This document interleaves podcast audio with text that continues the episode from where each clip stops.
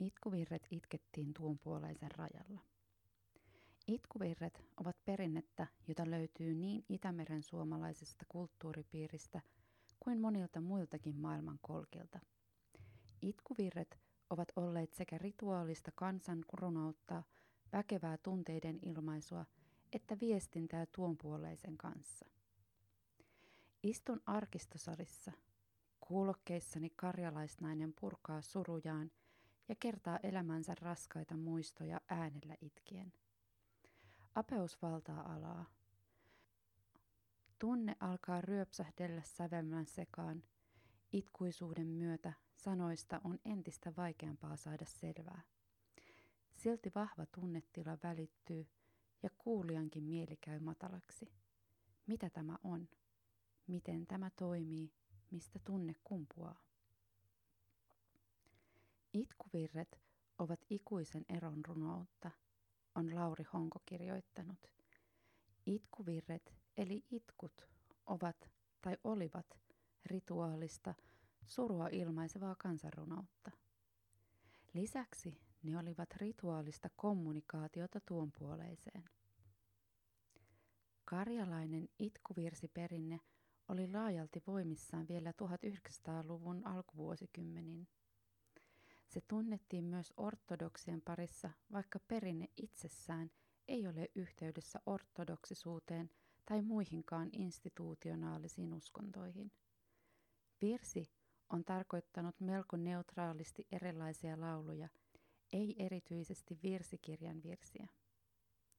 Nykyään karjalaista itkuvirsiperinnettä on elvytetty ja tuotu mukaan kansanmusiikin kentälle. Kansanrunouden tutkija Martti Haavio on luonnehtinut, että itkuvirsissä kuuluu kaikkien kansojen murhe. Karjalainen itkuperinne on varsin läheinen muiden Itämeren suomalaisten traditioiden kanssa. Samantyyppistä rituaalista suru- ja tai valitusrunoutta tunnetaan eri kulttuureissa ympäri maailmaa. Muun muassa Venäjällä eri kansojen keskuudessa, Kreikassa, Kiinassa – ja Amerikan alkuperäiskansojen parissa. Vielä 1800-luvulla itkuvirret olivat ehdoton osa karjalaista hautajais- ja häärituaaleja. Niiden avulla siirrettiin yksilö statuksesta ja yhteisöstä toiseen. Myös miesten sotaan tai vuosia kestävään armeijaan lähtiessä naiset esittävät itkuirsiä eli itkevät äänellä. Perinteeseen liittyy uskomuksellista varautumista. Tietynlainen rituaalinen toiminta ja käytänteet suojasivat yhteisöä ja pitivät yllä sen järjestystä. Itkuvirsin muun muassa valmistettiin ja turvattiin vainajan siirtyminen tuon puoleiseen. Rituaalisten tilanteiden lisäksi itkijät purkivat ja käsittelivät henkilökohtaisia huoliaan ja murheitaan itkuin hellitteleviä sanoja ja hypnoottista voimaa. Arkistoäänitteitä kuunnellessa on selvää, että tunteet olivat keskeinen osa ja kuuluvasti läsnä karjalaisissa itkuvirsissä. Itkiä paitsi ilmaisi omia tunteitaan, myös kanavoi ja ohjasi yhteisön tunteita. Taitavimpien itkiöiden kerrottiin saavan kuulijatkin kyynelehtimään herkästi mutta toisaalta hillitsemään omaa tunnetilansa niin, että esitys pysyi hallinnassa. Itkeminen, surun näyttäminen ja sureminen olivat siis yhteisöllistä rituaalista toimintaa. Toki tunteita purettiin ja äänellä itkettiin myös yksityisesti. Rituaalisissa tilanteissa koko konteksti oli erityinen ja ilmapiiri valmiiksi hyvin tunneherkkä. Itse genre eli itkuvirret perinteenä viritti tilanteen ja tunnelman. Itse itkuesitys kokonaisuudessaan lisäsi ja yllytti tunnetilaa entisestään. Myös itkijän kyyryisä kuin itsensä päin kääntynyt esitysasento ja erityinen itkuliina erottivat itkijän muusta ympäristöstä. Tämä antoi itkijälle yksityisyyttä ja edesauttoi apeutumista. Tunnetilaa yllyttivät muun muassa itkutekstin sisältö, etenkin oma elämän kerralliset teemat, tekstiin punoutuneet vastakkainasettelut sekä varsin vertauskuvallinen kieli. Itkiä käytti itsestään negatiivissävyisiä sanoja, kuten vaivane, väsynysil, väkysil, leinäin akku, vanhane kieroine, kulevunnu, vaivainen, väsynyt, surullinen, kuihtunut. Sen sijaan itkujen kohteena olevat henkilöt, eli itkien läheiset, joista erottiin, saivat määritteekseen positiivisia ja hellitteleviä sanoja. He olivat kalliita ja armahia, kauniita ja hyviä. Varsinaiset henkilönimitykset, jotka ilmaistiin perinteisin kiertoilmauksin, henkivät nekin hellyyttä, lempeyttä ja yhteyttä. Aviomies oli usein armas kallis hyväseni, äiti, kallis nainen kandajaiseni, kantaja, lapsi, kallis kadomusil, kannettu, lindusi. Tunnetiloja kuvailtiin esimerkiksi luonnon ja ympäristön avulla. Itkiä kertoi vuodattaneensa laatokan verran kyyneleitä tai kuinka aurinko ei paistanut hänen pihalleen vuosikausiin ja vain pimeät pilvet olivat hänen yllään olleet.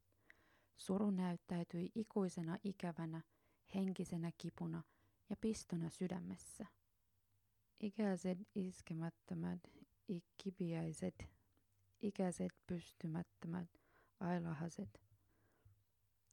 Itkiä painotti tärkeiksi ja keskeisiksi kokemiaan teemoja kerraten sisällön toisin sanoin. Myös musiikki eteni toisteisten elementtien ja rakenteiden varassa. Itkiellä ei ollut tarvetta asetella sanojaan tiettyyn määrättyyn runomiton mukaiseksi, mikä vapautti ilmaisua. Näin itkeä saattoi halutessaan pysähtyä kuvailemaan ja kertomaan tarkemmin jostain aiheesta. Etenkin tunnetilan ja ikävän vuodatukset olivat itkuissa usein runsaita. Myös sävelmäsäkeen toistuvuus ja rytmin tasaisuus lisäsivät esityksen hypnoottista voimaa, joka toisinaan vei itkien tunteineensa floatilaan. Itkuvirta esittäessään itkiä oli ikään kuin toisessa tilassa tämän ja tuonpuoleisen rajamailla. Yhteys tuonpuoleiseen. Nykynäkökulmastakin tarkasteltuna on selvää, että itkuvirsissä oli jotakin erityistä ja poikkeavaa. Sen lisäksi, että itkut olivat yksilöllisiä ja yhteisöllistä suremista, niiden kautta kommunikoitiin painajille tuonpuoleiseen. Kansanomaisen ajattelutavan ja maailmankuvan mukaisesti edesmenneet olivat osa karjalaista yhteisöä siinä missä elävätkin. Maailmat näyttäytyivät rinnakkaisina ja niiden välillä oli yhteys. Edesmenneitä kutsuttiin mukaan rituaalisiin juhliin itkuvirsin. Lisäksi itkuissa voitiin esittää pyyntöjä, että rakas vainaja palaisi tervehtimään lintuna. Vainajien ajateltiin voivan liikkua elävien maailmassa, eli tämän ilmaisissa, ja näyttäytyvän etenkin linnun hahmossa. Itkuvirret olivat siis puhetta tuonilmaisiin, kieltä, jota vainajat ymmärsivät. Itkiä ei kuitenkaan liikkunut maailmojen välillä, eikä voipunut varsinaiseen shamanistiseen transsiin äänellä itkessään. Yhteys tuonpuoleiseen luotiin esityksen avulla performatiivisesti.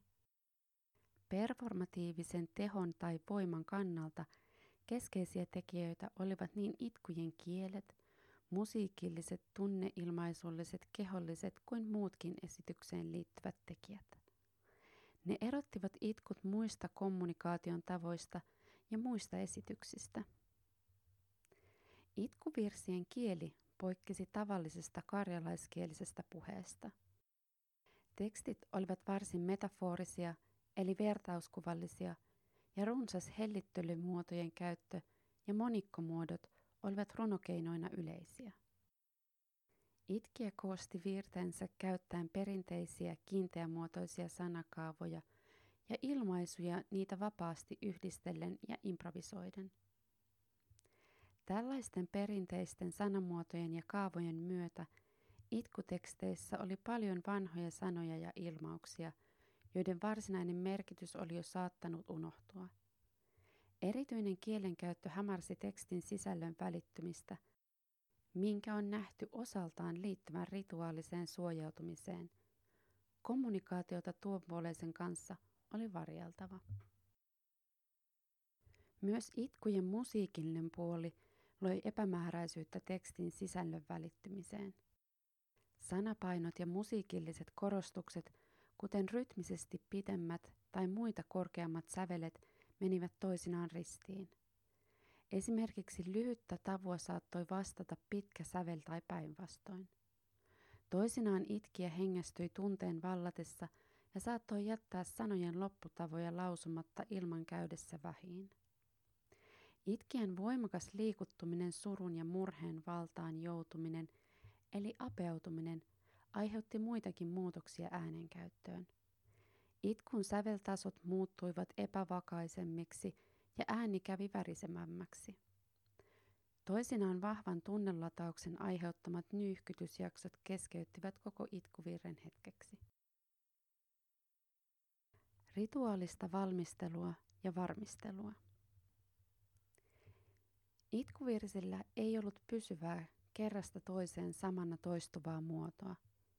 Itkiä loi jokaisessa esityksessä itkuvirsikokonaisuuden uudelleen perinteisten mallien puitteissa, painottaen milloin mitäkin aihetta.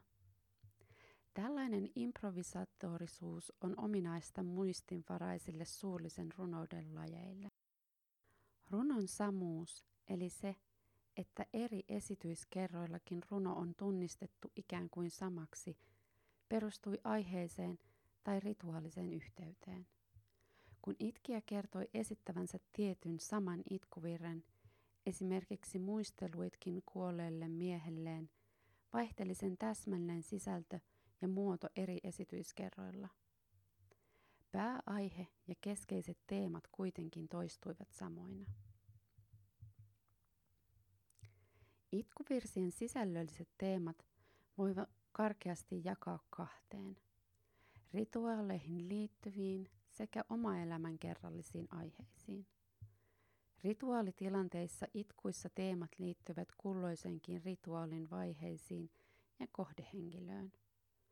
Kuolin itkujen teemoihin kuuluvat muun muassa vainajan herättely ja tämän varusteleminen – Näissä itkuissa kyseltiin ja varmisteltiin, että vainaja oli tyytyväinen valmisteluihin.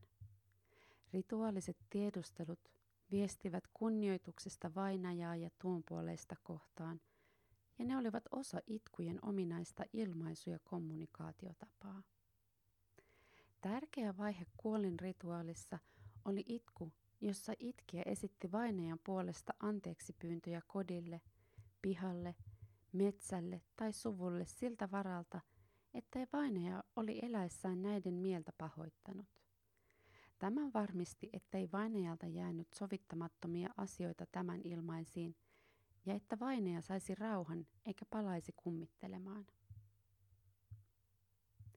Nykynäkökulmasta ikuisen eron ja surun itkuvirret häiden yhteydessä voivat tuntua yllättäviltä tai jopa järjettömiltä – mutta vielä 1800-luvun karjalaisessa yhteisössä tilanne oli toinen.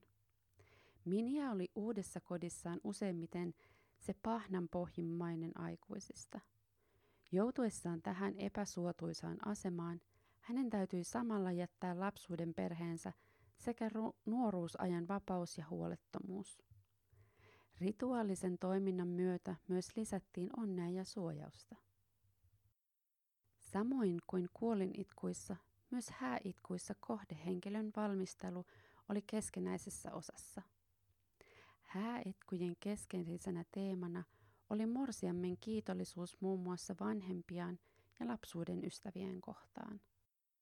Lisäksi itkuissa tiedusteltiin tulevan kumppanin ominaisuuksista, taloudesta ja tulevasta kodista, toivoen, ettei tämä olisi juomari – ja että appivanhemmat olisivat suopeat.